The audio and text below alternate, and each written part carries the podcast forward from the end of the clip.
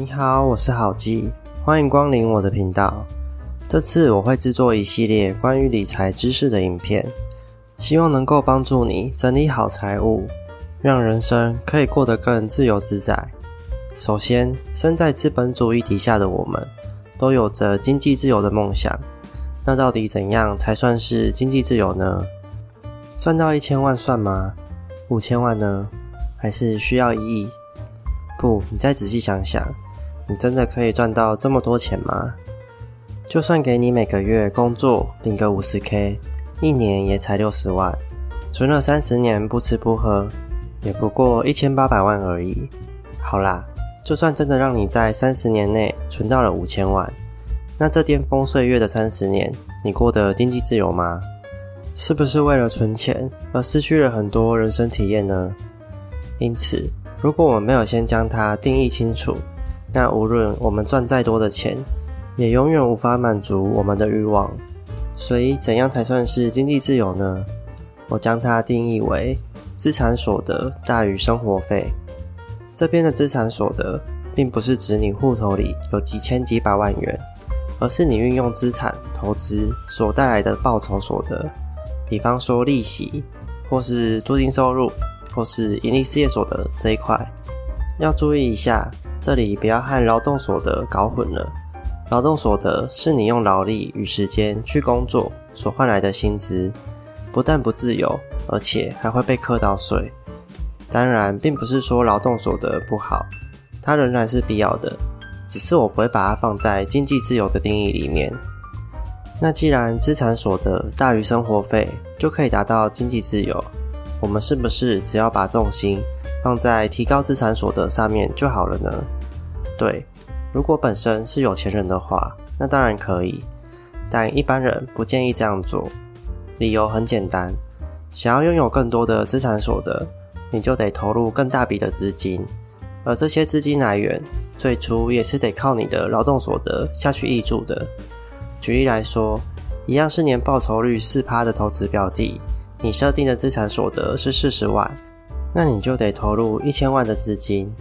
但如果你提高资产所得的设定到六十万，这时你投入的资金就需要一千五百万，而这多出来的五百万元，让你月领五十 K 的话，不吃不喝也要存一百个月，也就是八年多的时间。资产所得提高二十万，却要不吃不喝八年多，这样一点都不划算吧？反过来说，如果是改用我们降低生活费的方式呢？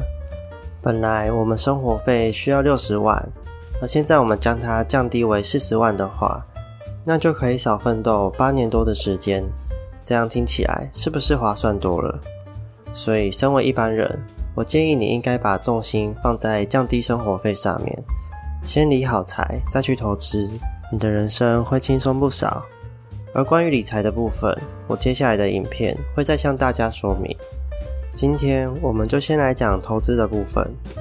就目前的经济环境来看，我认为四趴法则是比较好用的。四趴法则意思是将你的生活费定在资产的四趴。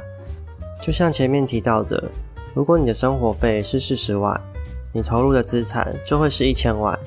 那为什么是四趴呢？因为目前世界最大的 S M P 五百指数。投资的年报酬率大约在五到七趴左右，因此定在四趴是一个比较保险的做法。而且你还可以将多出来的部分额外再拿去做运用。如果今年的指数报酬率是五趴，那你就会多一趴的筹码；如果今年的指数报酬率是七趴，那你就会多三趴的筹码。你可以将这些筹码拿去回购 S M P 五百，成为复利的效果。你也可以拿去旅游，拿去吃大餐，享受一下不同的人生体验。而在这边，你可以看到我在投资指数的后面有挂号“定期定额”四个字。为什么是定期定额呢？难道一次投入不行吗？其实也不是说不行，只是定期定额的话，你的心情会比较自在。我们都知道，影响股市波动的原因太多，我们根本没办法抓到最低或是最高点。即使在遇到股灾的时候，想要一次投入，你也要抱着很大的决心和勇气才行。而定期定额可以规避这样的风险，你会在最高点投入资金，你也会在最低点投入资金。全世界最好的公司也都在 S&P 五百里面。这项 ETF 本身就有汰换的机制，根本不用怕会倒掉。所以我还蛮推荐你这样的投资方式。最后，想要提醒你，任何投资都有一定的风险存在，但最可怕的就是遇到诈骗，请你一定要远离不明的投资。有许多标榜自家的报酬率可以高达五十趴、一百趴，甚至两百趴的，可是事实上，就连股神巴菲特的全盛时期，报酬率也不过才二十到三十趴。再回头来看。S M P 五百的大盘报酬率根本只有五到七趴，很显然，除非你运气够好，可以买到标股，否则那样的报酬率根本就不存在。可别因为一时的鬼迷心窍，就把人生给赔掉啦。今天就先讲到这里，下期影片会正式进入理财的阶段，就请你拭目以待喽。我是郝吉，我们下次见，拜拜。